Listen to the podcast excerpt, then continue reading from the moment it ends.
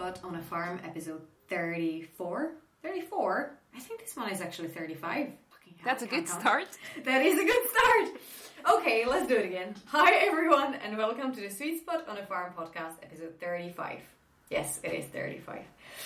If you don't know what this podcast is about because you just randomly found it on iTunes and or whatever platform you're using, um, then this is a podcast about natural health. I interview natural health professionals, uh, fitness professionals, organic farmers, food producers, and just about anyone whose business and life's mission is to help us support our health.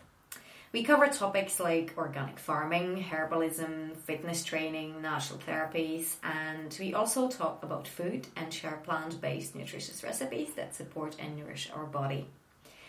And before we dive into today's episode uh, and I introduce you to my next guest, I want to make you aware of a permaculture event happening next year. In May 2020, you will have the opportunity to learn from one of the most important figures of today's permaculture, Charles Dowding. Here in Ireland, at No Dig Organic Gardening event at Azora Co-op in Hillsborough in Northern Ireland. The whole weekend event runs from the 16th to the 17th of May from 10 o'clock in the morning to 6 o'clock in the evening, both days. And tickets are on sale now on eventbrite.co.uk and only limited spaces are available. So if you're interested and are coming from afar, there is also a limited opportunity for camping and overnight stay at the Azora Core premises. So visit azora.ie and get in touch with Warren to secure your space now. This is a really amazing opportunity to learn about no dig simple gardening so you can grow your own food um, and which let's face it is probably the best and most nutritious way of eating. And as we all know, what we put in our bodies is incredibly important to our over our health, as my today's guest can confirm. And um, actually, talking about today's guest, today we're going to be talking about self development to a self development professional, a coach, and a fitness trainer, and someone who can really teach us a thing or two about getting healthy. Today I'm talking to Kaja Choma. Hi, Kaja, how are you? Hello.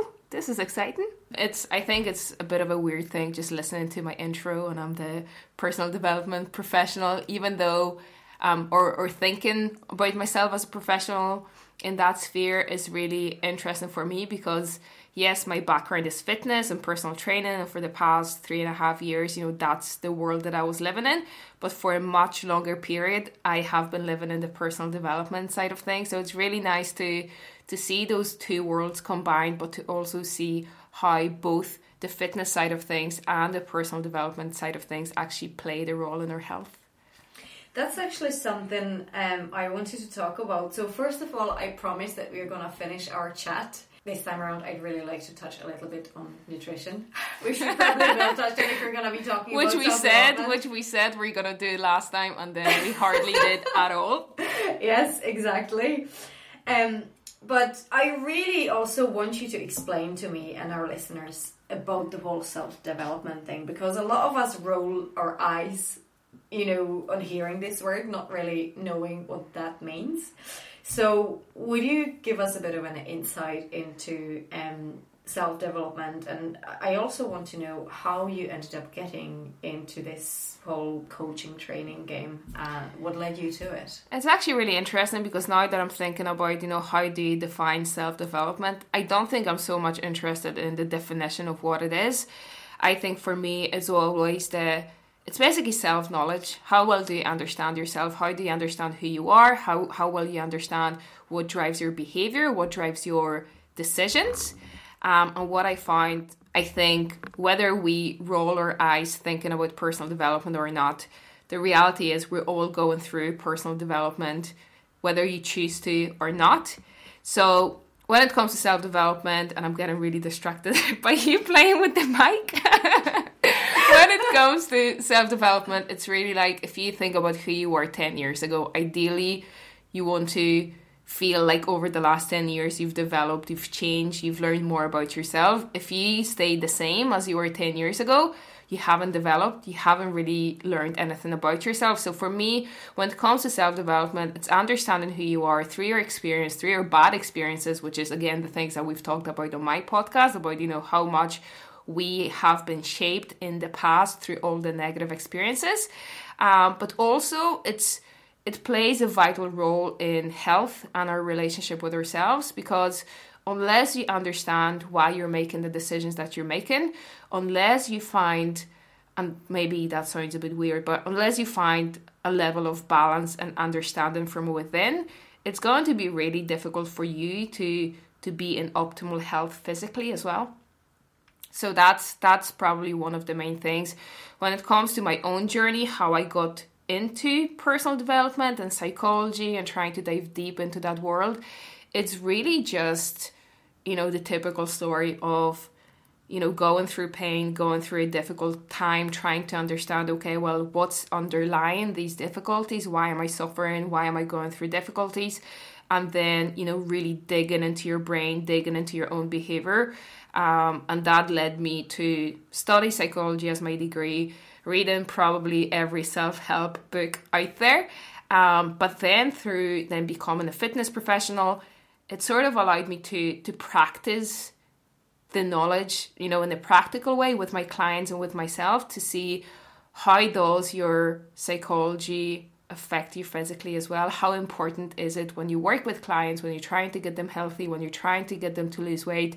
And anyone who works in the fitness industry knows that weight loss in majority of cases is a psychological issue rather than you know physical. Like we all know what to do. We all know we should eat less. We should exercise more.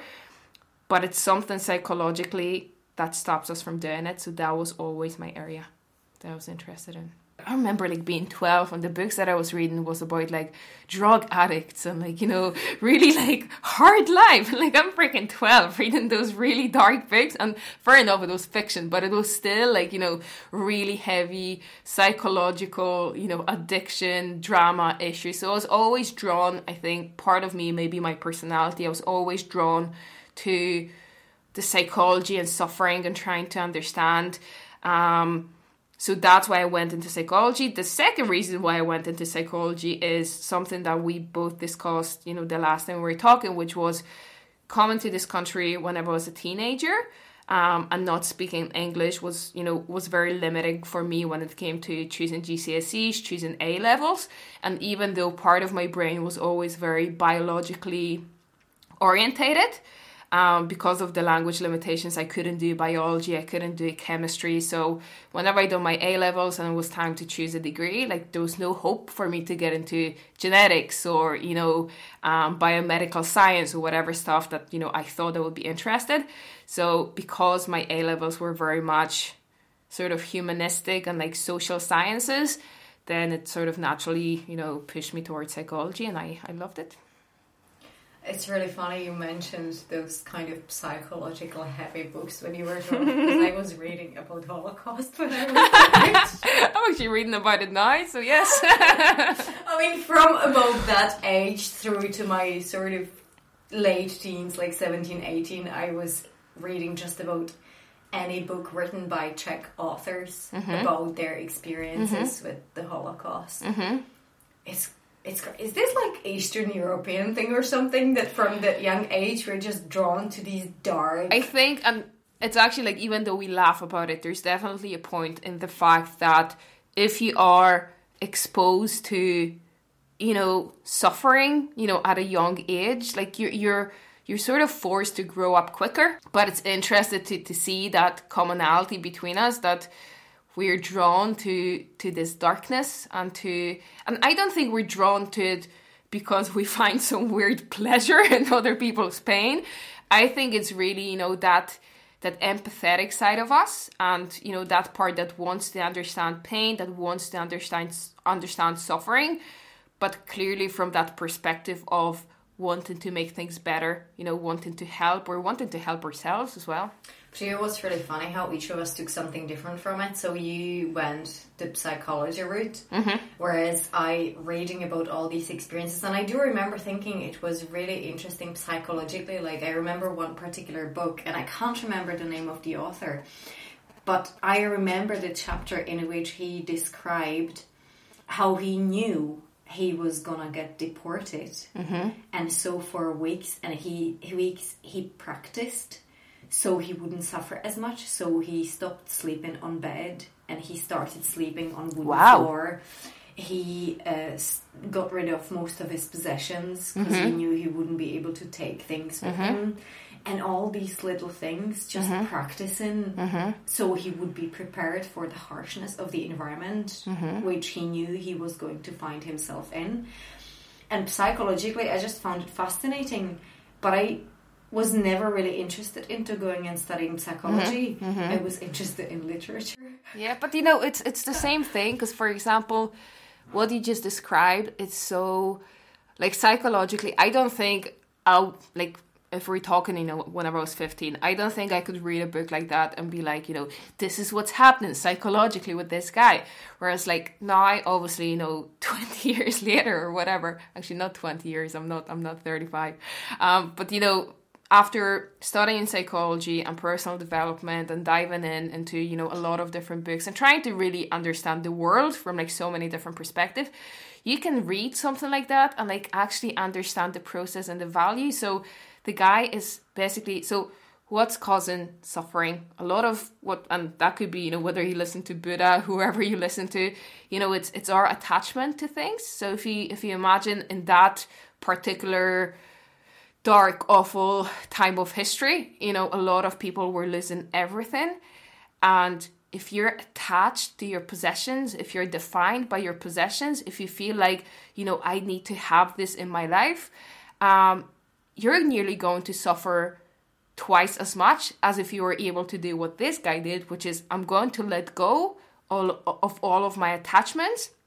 And then if I get deported, like yes i'm still going to go through probably a lot of suffering because it's still war and it's still you know um you know the camps and everything else were absolutely you know terrifying but he's still mentally he's winning over his enemy because he's like well i've already let go of all of my possessions so you're not taking away anything from me.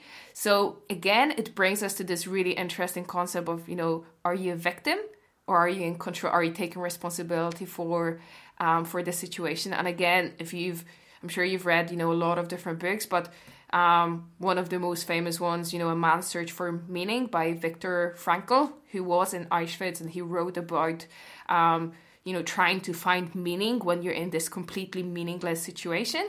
You'll find that you know people who survive or people who are able to go through those crazy levels of suffering are people who can take responsibility in the situation they're in and not be the victim despite the fact that like everything around them is working against them. So you know now whenever i look at books whenever i look at history um, i really understand it from a way deeper psychological perspective. But again not just in terms of like here's a psychological theory here's you know how you apply it. It's really it comes through probably you know personal experiences but really just trying to understand human nature understand how our brain works what we're drawn to as humans um, and it's just yeah it was always and it still is a part of my brain that you know i always try to understand different sides of the story. You know the conversation that we shared whenever we talked about your past on, on my podcast it was always the same thing like what like there's a person who's obviously a victim and there's obviously a person who's who's the oppressor but the oppressor is also a victim. You know there's always a story you know behind everything. So i think i honestly believe and to maybe answer your question about self-development why it's important is because the world would be a way better place if everyone had this ability to look at things from every angle and be a little bit more objective and a little bit less judgmental. So that sounded deep. That sounded really deep. I'm completely, completely thrown, speechless. I completely forgot what I wanted to ask you now. That's fine. Just go with the flow. That's that's the issue with those conversations is that you know you, you go into the rabbit holes and especially when it comes you know to psychology and like you know our behaviors and like all the darkest secrets of the world like my brain just goes there and sometimes you will have to just dig me out and Kaja come back to us so that actually seems to me like self development It's basically like you can throw pretty much anything that has anything to do with a human being With you. into Yeah. this self-development basket. Mm-hmm. So that's obviously health, physical, mental. I Mm-hmm. don't really want to separate it anymore. That's the way we behave, the way we um, feel, the way we interact with others, the way we communicate, the way we perceive things, the way we eat, the Mm-hmm. way we look after ourselves and look after others. It really is everything. And that's why you know I'm I'm very like even the word personal development or self development, you know, it I think now, you know, it sort of has this this definition attached to it that it you know it's all about self help or it's all about you know personal development gurus that tell you you know do this or do that. Like it's really not about trying to label things. It's not about trying to say here's what you have to do, but it's really recognizing that when it comes to self development you know it's just a name it's just you know a label but the real- reality is that no matter what you do in your life you know if you think like why are you living like are you living to just stay the same or are you living to to try and develop and try and grow and try to expand your knowledge? Um do you want to be healthier a year from now than you are now? Like you know it's these like self development and again like i even feel weird using that term because for me it's just it's just common sense. You know life is about developing yourself. Life is about growing and there's so many different angles. So when it comes to health you know it's all about self improvement you know it's all about and again i'm trying to be very mindful about the words that i'm using because maybe you don't necessarily try to improve yourself. Maybe you actually want to strip down all the bad habits because ultimately like it's not about changing everything or improving. Sometimes it's like you just have to you know throw away a few things that you that you've built up over the years i'm trying to articulate you know an idea that's really complex in my head but no matter what you do in your life yes you can just plateau and just exist from day to day and just you know do nothing about your health do nothing about your life do nothing about your career and sadly i think especially in the health um side of things, I think a lot of people do just that, which is they just neglect it completely. They give away their, their power. So it's just like, well, you know, I'm busy, I work a lot, I have family, so I'm just gonna eat whatever and I'm not gonna exercise because I don't have time. And again, like, I'm still compassionate and I still understand those struggles because, you know, working as a personal trainer previously, like, I understand that the issues that people have and how difficult it is to build the habits around healthy living.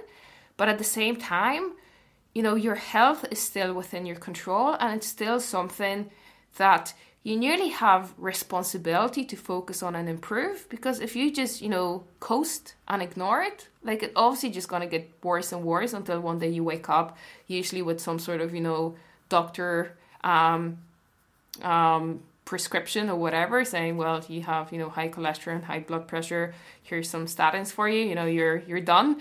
You know so it's it's sad to see that people see a lot of parts of their lives or themselves as something that's out of their control even though it's the complete opposite it should be their responsibility to develop and grow and improve Growing, that's the word. mm-hmm. I think it's about growth, Mm-hmm.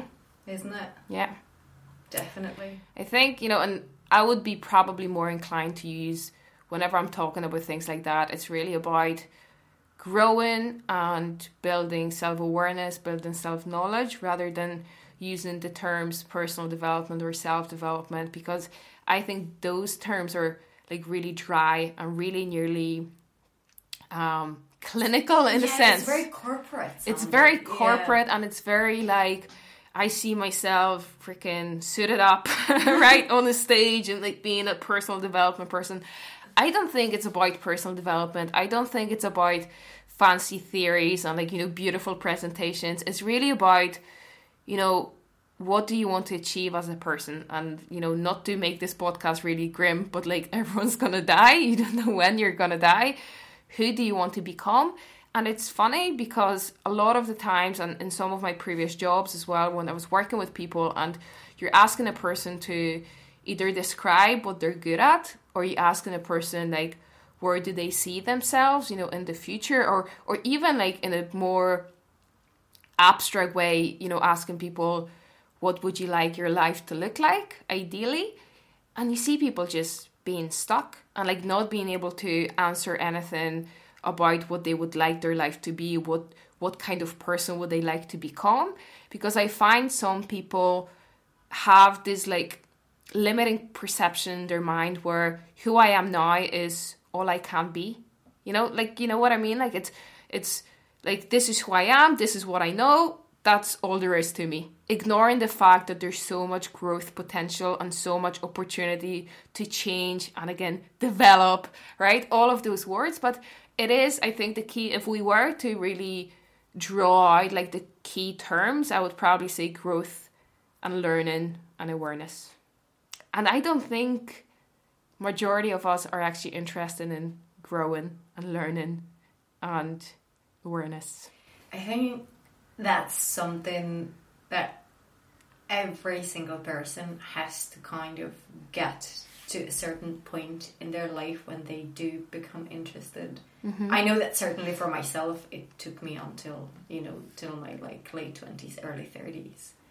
I was never interested in like becoming somebody better or even thinking that I could be better person or have better life. Mm-hmm. I knew I wanted a better life, mm-hmm. but I didn't realize I need to do something, become a different person, and it's it's not gonna happen just like that. Mm-hmm. Um, and I think it takes a lot of time for, and everybody gets gets to it at a different point in their life. Like you have people who at the age of 16 they know exactly what they want their like life to look like and they mm-hmm. know exactly how to get there and what tools to use and they know who they want to be. But then you have people who still don't know that at the age of 50, 60, mm-hmm. having gone most of their life, you know, not actually knowing where they were going mm-hmm. or why. And I think, you know, it's it's a generational thing as well because the world that we live in and the opportunities we have, you know, the exposure to different knowledge is completely different than people, you know, our parents or their parents. You know, it's a completely different world. And if we think about our grandparents, for example, living in the post war Eastern Europe, right? Their priorities are going to be completely different than, you know, how can I become a better person, right? It's it's nearly a luxury for us to be able to say, well, how can I learn? How can I grow? How can I, you know, be a better person because we do have, you know, nice comfortable homes, a car, you know, a nice podcast mic you know all of those things. Like you know our our lives have changed and i think you know it's unfair to look back at you know people especially like during the war and be able to say you know why are they not reading personal development books? Um, but what i think as well is like generational it's one thing but you know the thing that always for the longest time made me like really confused in my head is that some people go their entire lives without asking those questions without you know um, without trying to do better. And like that that used to bug me a lot until i understood few sort of main concepts. So when we think about learning, a lot of people who maybe had bad experiences in school do not want to hear the word learn. Because like that obviously has an association with something that you're forced to something that's difficult something that you just have to memorize. And i think a lot of people just don't like the idea of learning because of the bad association that they have with you know school and sort of going through that. But the main thing that for me sort of came down and, and explained one my previous behavior but two the fact that there are people um, who just go through their entire life either complaining or being a victim is like this idea that you know you have to um, mindset. So you have your fixed mindset and then you have your growth mindset. And it's actually, there's been psychological studies done. Um, there's a book called Mindset, surprisingly, um, and it explains all the psychological studies that were done on it. And the idea of fixed mindset is something that I had for the longest time. And it is really just this in your head, you learn to believe that, you know, what you know is all you know, that um, if you're not good at something, you're just not good at something. And you're completely blind and oblivious to the fact that some skills are actually learnable. So you're in your head, you're think, you know, you're either this or you're not, and that's it. Whereas if you have growth mindset, and that's something that obviously you can, you know, learn as a child, and I think majority of people grow up with this fixed mindset of thinking, here's who I am, here's what I do, here's all I know, that's it. The growth mindset on the other side is, you know, they don't label things. It's more, okay, here's what it is, but if I put enough work, I can learn it. If I put enough time and effort into something, I can grow and achieve and whatever. So it's really like one of the two things that we're sort of split is the fixed mindset is you are born a certain way, you only, you know, this is your IQ score, this is who you are, um, there's only a limited things that you can do. The growth mindset is okay, here's where I am, here's where I start. Now, what can I learn? How can I improve? How could I get to where I need to go? So I always grew up like I and I think majority of people grow up with the fixed mindset. For for example, and I, I can't remember if I used that example in my previous podcast whenever we were talking, but whenever I was six or five, um, I went to my friend's house and she was telling me that you know she was dancing in this you know um, dance crew whatever and like she was like two years older than me so she was like seven let's say and then I was like, oh, I always wanted to dance, you know. And she was like, sure, you can join our club. And I was like, no, it's too late for me. and I was like five or six. But in my head, I was like, but those kids already know how to dance. I don't. So it's impossible for me to learn. And I never danced, even though since I was five, like I always wanted to dance. Um, but it was this fixed mindset that you either know how to do something or you don't that mindset followed me around for the rest of my life. So, for example, I went, I was a swimmer, but you have good swimmers and you have average swimmers. I was the average swimmer, and that was me. That was me defined. Never in my head would I think that actually, if I put more effort and if I invest more time, I can become a good swimmer. No, in my head, that was fixed. This is like fixed abilities. There's nothing I can do to improve it. That was it any skill that I wanted to learn, anything that I was really interested in. Like I started like, you know, doing graphic design when I was 12, but I was like, yeah, but there's people who are better than me at this, so therefore I have to stop doing this because I will never learn. Like it was just like now looking back, I was just like, Jesus, I was crazy. Like of course you can learn, but it took me, you know, good 20 years, 25 years to realize it's all in your head. It's all and I don't want to say self imposed limits because they're not self imposed, they're imposed on you through your environment, I would say, when you're a child. And I, at the age of 28, I signed up for my first dance class, which starts in two weeks. Oh my god! Congratulations! Bloody hell, I should do that. but this is so funny because I was exactly like that. And it took me a lot longer than 25 years. And it was a gradual, very, very slow and gradual process. When I was five, my grandmother made me to join gymnastics club. And I think I went there for about two years. And the whole two years, I imposed on myself one limit. Everybody was able to do splits. Except you. Except me. and the whole time I knew, I thought I knew, I knew that I would be the only one who will never, ever, ever, ever be able to do a split. And so I never did. And this is the exact, you know, this is such a good example. But if you think about it, you will, and it's it's such a simple, complex, or com, it's such a simple um, idea, concept was the word I was looking for whenever you actually look at it because can you really realistically ever achieve anything or let yourself achieve anything if you honestly believe that you can't? The answer is no. Like you were equally as capable of doing splits as the rest of the kids. The only reason why you weren't able to do them was because in your head you said, everyone can do it, magically, but there's something about me that makes me less human than them, which means I can't do splits. And it's I just my legs just didn't work like that. Yeah, like yeah. everybody's legs were better. Mm-hmm. But what what would actually happen if you said to yourself, you know, at that point, if you're able, and it's obviously impossible because you're five or seven at the time, to actually have this magical um, self awareness moment where you're like, you know what? I am like the rest of the people. I am capable of doing splits. All I have to do is spend a bit more time stretching and spend a little bit more time pushing myself mentally, trying. And then I would say probably a month from that moment, you would be doing splits. But you probably never did a full split because that voice in your head just decided that you can't. I'll get there. I think my personal trainer, she's probably gonna hear this podcast and she's gonna go right. Splits. We're training splits, bitch.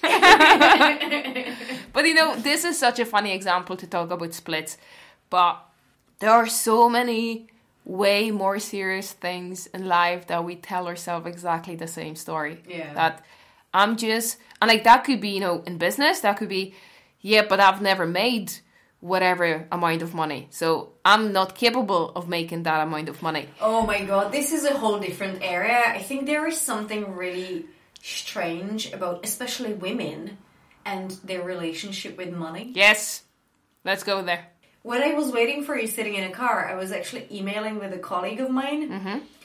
asking how do you ask the company's accountant to Pay you? invoice that I submitted like three weeks ago and still hasn't been paid.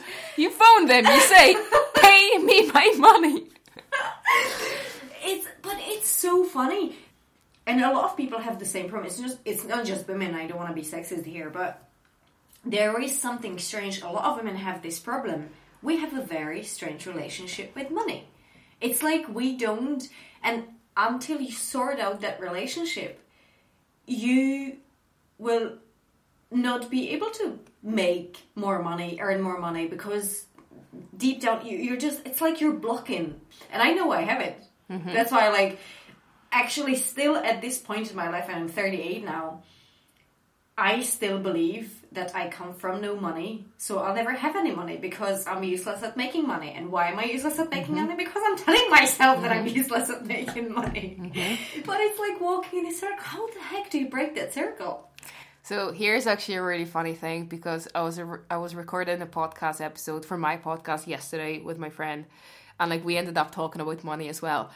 Um, it was a very very similar conversation. We didn't go super deep, but the funny thing as well is that for the past week, that was one of my focuses as well. Like in terms of understanding from the psychological perspective the issue with money because as you said a lot of people have issues with money i don't think it's mainly women but i think it's women more from a psychological um, personality side of things and i'll explain what i mean in a second so um, few things about money that I've been there's there's a few um, authors that I was reading recently as well, and it's just super fascinating. So the first thing, why maybe touch on the gender differences, you know, when it comes to women and when it comes to men, um, from a personality profile, women tend to be more agreeable, and women women tend to be more emotional in a sense, not in a you know bad emotional, but like we're more empathetic and stuff like that, which makes us straight away um, less likely to fight for money or demand their money. So, for example, if you're uh, from a personality profile, if you're a disagreeable person, right? If and by when we think about extreme, the most disagreeable people are men, and the most agreeable people are women. But there's obviously a pretty fair overlap in terms of like you know there's disagreeable women and there's agreeable men. But when it comes to extreme, you know there's differences there statistically. Um, if you're more disagreeable, you're not gonna feel bad about contacting the accountant and being like, here, you're two weeks behind on my invoice, like what's going on. Whereas if you're a very agreeable, compassionate, empathetic woman, are you going to phone that accountant and demand your money? No, you're probably going to let it sit for six months because the man probably or the, the woman, whoever the accountant is, probably forgot about your invoice and that's why you're not getting paid. But you probably heard the examples before where someone's like, Yeah, but I feel bad, you know, asking or, you know, being a pain and reminding them about, you know. that's me But okay, so we've established that, right? There's there could be some personality differences at play. Um, that you know maybe you're afraid of confrontation and you just don't want to be a pain. But what's at the root of the issue. So the root there's there's again few angles that we can take and i love that i get to geek out about it because like that's that's such an interesting topic so one is it's not so much the relationship with money as it is your relationship to yourself and your idea of how much you deserve because if you think you don't deserve to be paid on time if you feel like you don't deserve to get shitloads of money for one project if you don't trust your if you don't value your own abilities, if you don't value your own expertise, you're more likely to charge less for it. So it's sort of, if you think about it, it comes down to this idea of how much do I value myself? How much do I value my expertise, my work, my abilities, my skills, my time? And then put in a fair price on it if you think about it from that perspective, if you truly believe in your worth, if you truly deserve that you deserve to be paid the money that you want, you're not going to settle for less. So, sorry to break it to you, but it comes down to self. Do I want to call it self esteem? Probably self worth. Self worth, but like not the self worth that's sort of on a conscious level, because I have no doubt that you, and we've talked about it before, like you respect yourself. You you've come to you know through your own journey you've learned to you know appreciate yourself appreciate your body which again what you had to do through your own you know health journey as well but at the deeper subconscious level what you said coming from no money right and a lot of you know you see that like it's such a national thing as well for eastern europe that like majority of people have a very sick relationship with money because it's just like it came from money and like you know money is you know, for rich people and they're all dickheads and whatever, right? and it's like, you know, it's such a such a deep thing. So, personality differences is one thing. Um, how much you think you deserve and how much you're you think you're worth to get paid is another thing. Um, and the third thing that I think is really interesting as well is one of the books or one of the podcasts and sort of YouTube videos that I've been um, I've been listening to recently is a guy called Kyle Cease and he has he actually has a book now coming out on money which anyone who's interested about you know changing your relationship with money I think that's something that would be um, beneficial. His uh, one of the things that he talked about is imagine that um, you're going out on a date with money and you're just like you're not enough and you're you know i'm working so hard and you're you're causing all those problems because you're never there when i need you. And and i'm working so hard. And like you're you're giving money all this shit. Like if you were money would you like to go out on a date with you? Would you like to hang about? Um it's this like you know really abstract and sort of crazy idea. But if you want to have money you nearly have to make a decision to okay i might only have you know 400 quid in my account right now and i don't know how i'm to pay my bills next month. But i appreciate that 400 quid for being there. Um i might only you know um like it's silly things but like learning to appreciate what you have and be grateful for the fact that you know it's there and you can still pay for your house and you can still pay for whatever bills you have rather than being stuck in this scarcity mindset of, um, yeah, there's never any money. Because what actually happens is like what happened with your splits, right? It's like, I never have any money. So suddenly, if you get a lot of money, like mentally you're not ready for it. And I don't know, like I'm sure a lot of people are aware of it. Maybe some people don't.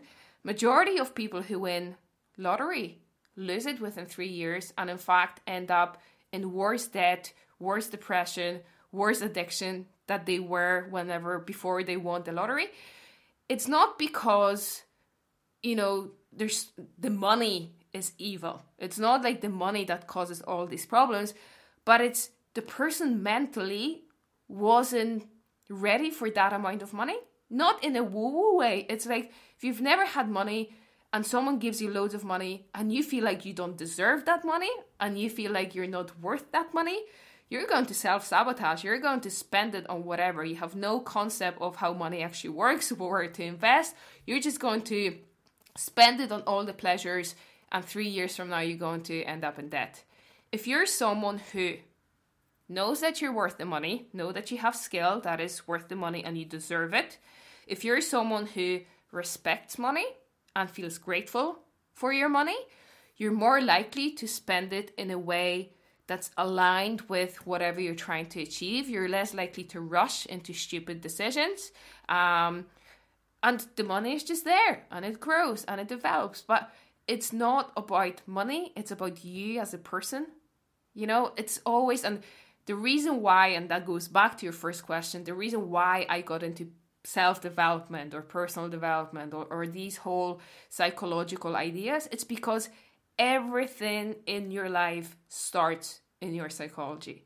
Everything in your life, how much money you have, what house you live in, the um the quality of your relationships come from your inner perspective on the world, on yourself, and on what you deserve and what you should and you shouldn't have. So that's me going deep again. I can't breathe. it's almost like there is this little universe inside your head. Yes. That you don't realize you control.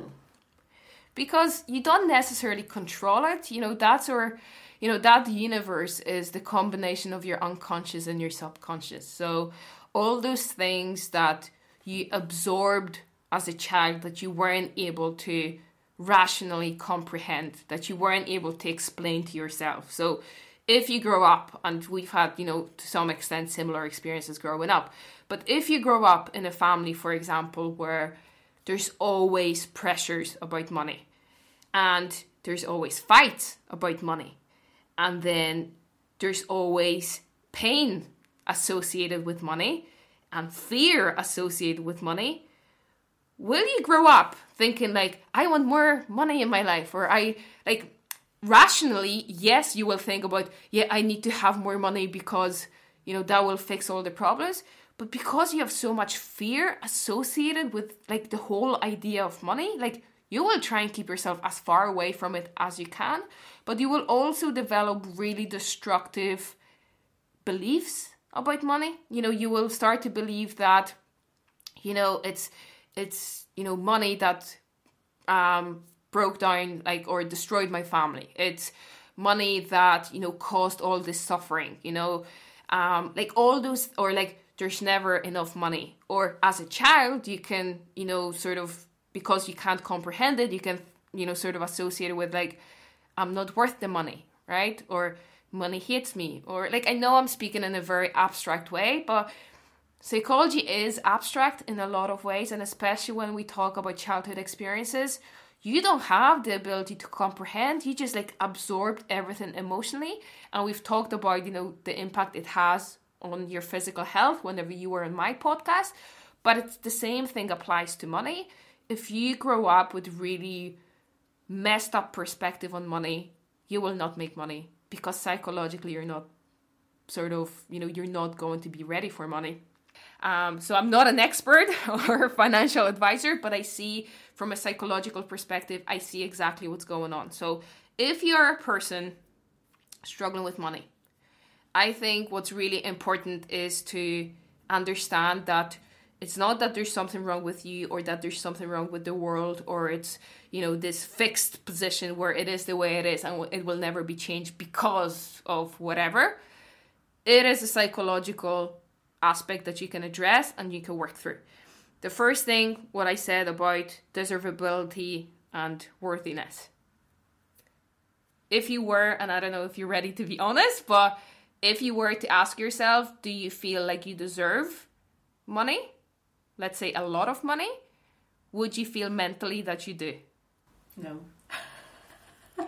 and, you know, we can, like, it's funny, but that's the truth right? And it's a truth for a lot of people that internally, because of our experiences or because of our past, because of our insecurities, we feel like we don't deserve to get more money. So let me be a psychologist here. And I'm not a qualified psychologist, by the way. Why do you feel you don't deserve money? I, I don't know.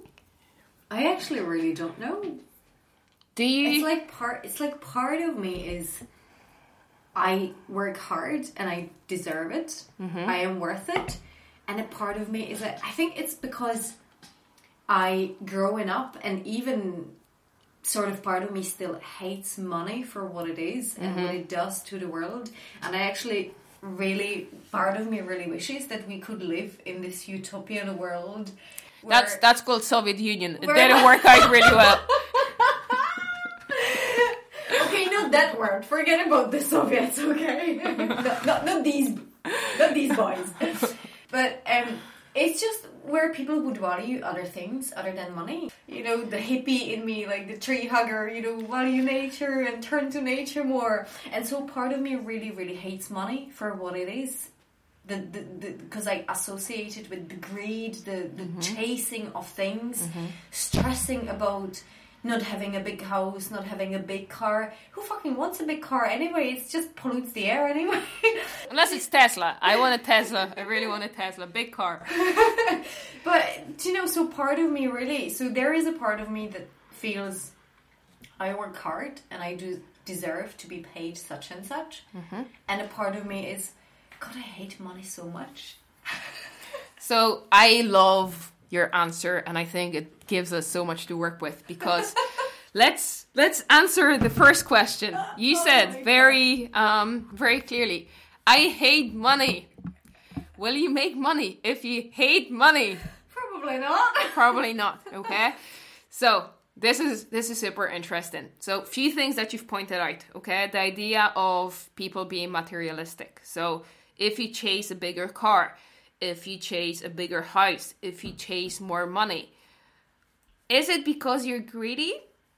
Or is it because you're lacking something inside and you feel so empty that like you feel that this is what's going to fill your emptiness? So what I'm trying to get here is this idea that I touched on at the start. There, there's always different sides of the story, and it's like this idea of judgment that it's really easy to look at other people and think they're greedy, they're materialistic, but you have to be able to catch yourself because and I'm again I'm trying to build it in my head because it's nearly everything you said about greedy people is nearly to justify the fact that like you don't like money and you don't want money. Like, would you not like a, a bigger house? Oh, don't, don't get me wrong. I don't think that everybody's greedy. Yeah. it's just like a part Yeah. part of it. You mm-hmm. know, because a lot of us mm-hmm. Are so afraid of mm-hmm. turning and mm-hmm. looking actually Yeah. what's inside of us and Yeah. where we what we need to work on. Mm-hmm. That's the kind of self development or, or the growing Yeah. thing. We don't want to do that, so we're doing other things. We're chasing, chasing, chasing, and instead of chasing knowledge and chasing the personal growth, we're chasing stuff, things, items, better items, bigger items. You know, I absolutely am aware of that. It's mm-hmm. not like that. I think that everybody who's Yeah. chasing stuff is greedy. There's Yeah. definitely personal things going mm-hmm. on, mm-hmm. absolutely. But I still hate it. But that's the thing, you know, it's it sort of comes down to the idea of beliefs as well, because from what you're saying is, you know, you consciously or not, you're associating money with that greed in a sense, that you associate money with capitalism and materialistic sort of um, drive and like you sort of feel what you've said early on that people should focus on different things like nature and health and appreciate and you know other things. But realistically if you look at money for example with your work okay? Whenever you're doing your podcast you want to spread the knowledge about healthy living. You want to change um, how farming is being done you know through promotion of organic farming stuff like that. There's so much passion do they, that you have in this area would you be able to um, put all of that into practice and grow something bigger if you had more money Yeah. yeah.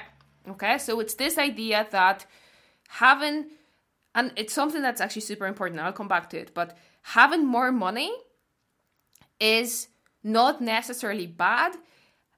The money that you have, it's it's who you are. So, for example, if you're a greedy person, if you have more money, you're just going to be more greedy. If you're a passionate person about something, more money is going to allow you to make more good in the world. So, for example, if we talk we talk briefly about socialism, um, it's not so much about deleting the money of of the earth and saying life is going to be better now Anarchy, let's do that. Because we've seen in the past in the history especially us in eastern europe that you know socialism has really oh. bad oh. consequences. Oh, actually, communists were really fucking bastards. Exactly, exactly. so it actually it's a whole different. We can talk about it, but it's a whole different thing that people even now, you know, in people who believe in Marxism and communism or like socialism, they call it. You know, it's but like I'm not going in there because we're we'll be ranting all night.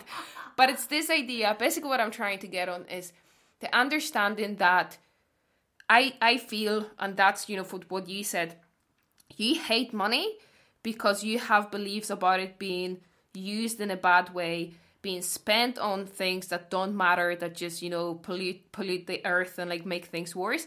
Whereas the reality is having more money allows you to sort of you know to do more good in the world as well. So to to be more um you know helping with you know all the stuff that you're passionate about but as long as you hate money and as long as you associate it with all the negative things, it'll always be an enemy. And you will never move towards an enemy because in your head, subconsciously or consciously, it's an enemy. So I think the trick is how do you reframe what money means to you?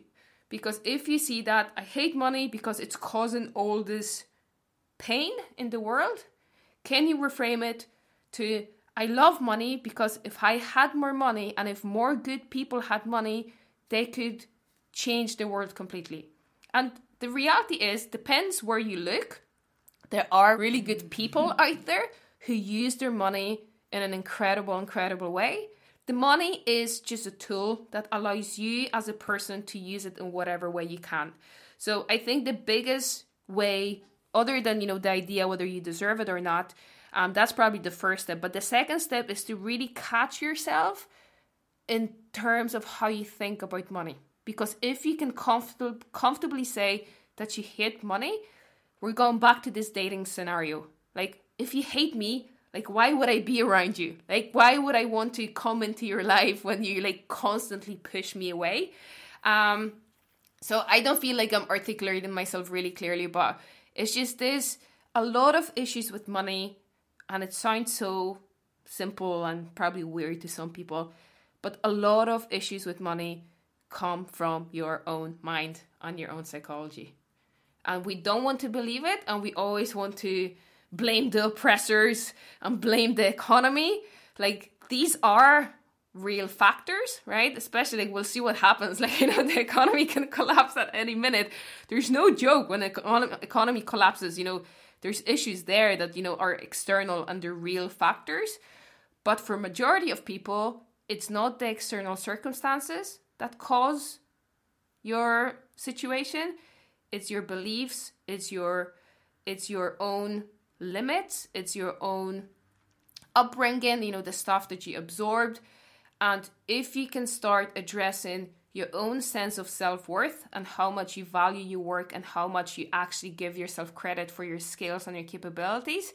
And if you address your beliefs about money and what you associate it with and work on reframing it into something positive, that's how you start making money. Amen. We didn't talk about nutrition again. Maybe that's why, you know, over the years, I sort of moved away from and like don't get me wrong, I'm super passionate about nutrition, I'm super passionate about fitness. I've done it for years. I loved working with my clients. But ultimately that was just like one piece of the puzzle for me. Nutrition, physical health, and all of your psychology is like you can't what you said at the start, you can't separate those things, yeah. right? You can't separate everything comes from within. And actually I think we touched on it when I was on your podcast because nutrition is great and it's uber important, mm-hmm. but you can eat the healthiest diet in the world. You can fill your body with all the nutri- nutrients it needs to function properly. But if you're stressed mm-hmm. and you have negative thoughts and you just within yourself, you're not right inside, mm-hmm. Then it doesn't matter because you're still going to be ill unless you fix what's inside. And that's you know that's a big thing and it's a, a whole different conversation as well like there's so many conversations that we should be having. But when it comes to nutrition as well like it all comes from the inside as well. What makes you eat healthy? Like what makes you stick to eating healthy Um, the relationship with food, you know, what we've discussed relationship with money, but relationship with food is a whole different thing as well. And, and coming from the experience of working with, you know, PT clients, like weight loss is all about your relationship with food. And, you know, people struggling with, you know, weight issues and obesity, like it's not that they just eat too much. Like they probably do, but why do they eat too much? Like what's driving them to eat too much? There's always an element like physiological, you know, when it comes to your um you know how how your appetite is, you know, your hormones and stuff like that, but like the physical part is only a small part of the problem. You know, psychologically what's going on. So when it comes to trying to get people to lose weight, yes, it's important to understand nutrition when it comes, you know, how many calories you should be eating, what stuff you should be eating. But it's a very common sort of issue in fitness world is that you get your client to lose two stone, three stone, whatever. And majority of people will regain it, you know, once they stop training because psychologically you maybe put like a quick intervention and help that person stay focused for a number of months, but psychologically they will sort of go back to what feels natural. So, yeah, I think, and that's why I'm so passionate about that stuff. And again, I don't want to call it just self development, but I'm passionate about our minds or thinking or perspective or psychology because there is not a single area of our life that is not affected. In fact, everything is, everything derives from the way we think about the world and ourselves. Yeah, I, I don't think I can add anything to that. That just sums it up pretty much. I think it does. Thank you very much. Thank you. And actually, before I let you go, there's a very important thing I need to ask because I ask all of my guests. Go for it. What is your diet like? And do you have a favorite vegetable? Avocado was my favorite vegetable for the longest time. I think we fell out and we're no well, longer actually, together. No wonder avocado fell out with you because avocado is a fruit. Ooh, Just for the burn. Okay, that shows how little I know about nutrition. Damn it, that just um, undermined my whole expertise here after this podcast. Well, actually, technically, avocado is probably isn't it a berry because it is a seed? It's something, something weird. I remember, yeah, now I remember there was some weird article about it. Okay, so avocado doesn't count, but we don't love each other anymore, so it's fine. I was gonna get say tomato, but that's also a fruit, so I can't say that. Jesus, that's a difficult question. But it's all labels. We don't need any more labels Yeah, no, in our lives. Okay, in terms of like veg that I eat the most of would be broccoli, and I do like broccoli, so I can eat a lot of broccoli, and I like it. Oh, it. you're one of those weird crucifers. Yes, Love I am. I love. I like a good cauliflower cheese as well. Oh wow! in terms of what my diet is like, it's actually Jesus, that's gonna start me on another rant, and we should be wrapping up. But when it comes to my diet, it's very much non-judgmental right now, and that's the biggest thing that anyone can do. For me, going through every single diet and eating disorders and everything in my past, for me, if I feel like a brownie, I go and eat a brownie. If I feel like I want to have a nice steamed broccoli, I have a nice steamed broccoli. And for me, the biggest lesson is I'm listening to my body, I'm taking it slow, and I'm not judging my decisions. I'm being mindful in terms of I want the best for my body, but the time for you to be the, the way for you to be able to be, you know, the best for your body is to actually listen to your body and listen to yourself and not place labels and judgment on your decisions. That's very deep. Again, I'm a very deep person in case you haven't noticed. well, I have actually. So broccoli. Okay, so to wrap it up, would you have a recipe, some some something that you really like with broccoli that you could share with our listeners? Oh, I could probably like a broccoli cream soup. Ooh, that sounds really tasty. Yes, please. Does it have to be like a non-dairy or gluten-free or vegan, or does it can it be like of a Plant based, preferably. It Okay. doesn't have to be gluten free. It's always modifiable Mm-hmm, if there's any. I can do two variations. Yeah, there, there's always substitutes that people can use. Like I always tell people to use mm-hmm. substitutes for to suit their mm-hmm. diet and their personal needs. Oh, but broccoli cream. sh- Ooh, mm-hmm. I'm getting excited here. That sounds really tasty. it is. Can you share it now, or will you just send me? I'll the- send it through to you. Okay, sweet. So we'll share that later. Thank you very much. Thank you. Right. After the wobble at the start of this interview, I can confirm that this was indeed an episode 35. I can't believe I forgot. Well, actually, I can totally believe I forgot. Uh, but anyway, we're on episode 35, and I'm really, really grateful that we've made it this far, and hopefully, there will be many more episodes to come. Um, after this chat with Kaja, I decided two things. One, pit or no pit, avocado should definitely be a vegetable. And two, self development is about healthy mindset. As Kaja said, it all starts in our head. And a friend of mine said that to me nearly 20 years ago. And I never ever believed that. And it took me many, many years to come to that conclusion myself. Okay, that was deep. Um, I haven't made Kaja's lovely recipe yet, but I am really looking forward to trying it soon because it sounds totally delicious. And even though the original recipe isn't vegan, um, it is very easy to make it so. What you need is one medium broccoli, half a medium cauliflower, two small potatoes, half a small leek, one small onion, two medium garlic cloves, one tablespoon of coconut oil, 100 grams of shredded vegan cheese, 75 ml of dairy free cream. I recommend use coconut cream. I'm not a massive fan of soy for many reasons. Some veggie stock or broth, and pinch salt and pinch of pepper to season.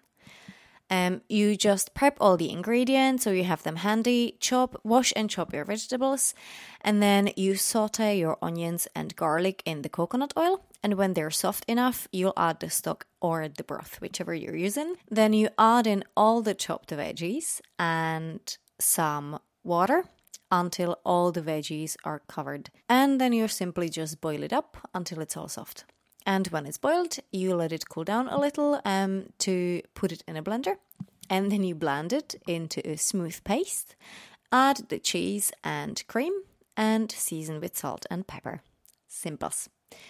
I hope you really like this one. I would just add one thing to it, and that's because I'm obsessed with fresh herbs. I would totally top it with either parsley, coriander, or lovage is in season right now. And my dear listeners, if you've never tried lovage, honestly, you don't know what you're missing. It has this really curry like flavor and I absolutely love using it in wintertime in my stews, my curries, my soups. It's absolutely awesome. If you haven't tried it and you know somebody who grows lovage or you know where to get it, you have to try it. Anyway, hope you like this recipe. It's really quick and simple and super nutritious. And coming wintertime, it will absolutely be the kind of heartwarming meal um, you'll need.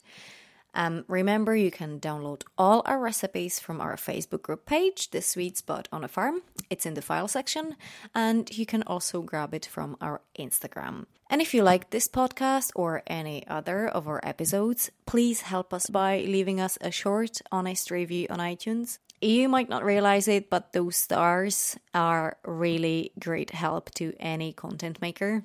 And I will be very grateful if you can leave us some. Um, if you don't use iTunes, um, you can leave us comments and feedback on whatever platform you're using. And if you'd like to know more about Kaja, please visit kajachoma.com. That is K A J A C H O M A.com.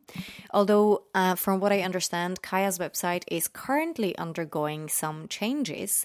So um, you can check her out on Facebook and Instagram. And you can also check out her own podcast. It's going to suck uh, the podcast doesn't suck. It's actually the name of the podcast. The title of Kaja's podcast is It's Going to Suck. And you can find it on iTunes. Um, I can highly recommend it. Her honest conversations and content are of really great value. And I'm not just saying that because I was on her podcast. I promise it's great. And if you'd like to get in touch with her for some training or content creation, you can do so again via Facebook or Instagram at Kaja Choma. And um, before I finish up today, um, if you are NI based, let me remind you of the Magic Flowbus event coming to Crawfordsburn this very weekend. The updated lineup of guests can now be found on themagicflowbus.com, and I've linked it up to our Facebook page and Instagram too. Um, make sure you do check it out, and if you can, get over there because this is going to be a fantastic weekend. Um, I'm gonna be there, of course, and um, so if you have the Sweet Spud cookbook and want my humble scribbles in it, you can totally bring it along. And if you don't have the Sweet Spud cookbook and would like one, uh, you have a one off opportunity to grab a copy with 25% discount at the Magic Flow Bus event only. So, um, you can do that. And if you can't make it to the event for whatever reason, but you'd still like the cookbook, uh, you can order it via Amazon or um, iBooks for a digital copy, or you can drop me a message for a personal order. And that's it. Another podcast done. Um, have a lovely couple of weeks. Make sure you learn something new each day and remember to be grateful for the money you have, however little it may be. And more importantly, stay healthy. Until next time. Bye! As every week, your host is myself, Susanna from The Sweet Spud. Music by Mark J. Adair and artwork by Gemma O'Hagan. Thank you for listening.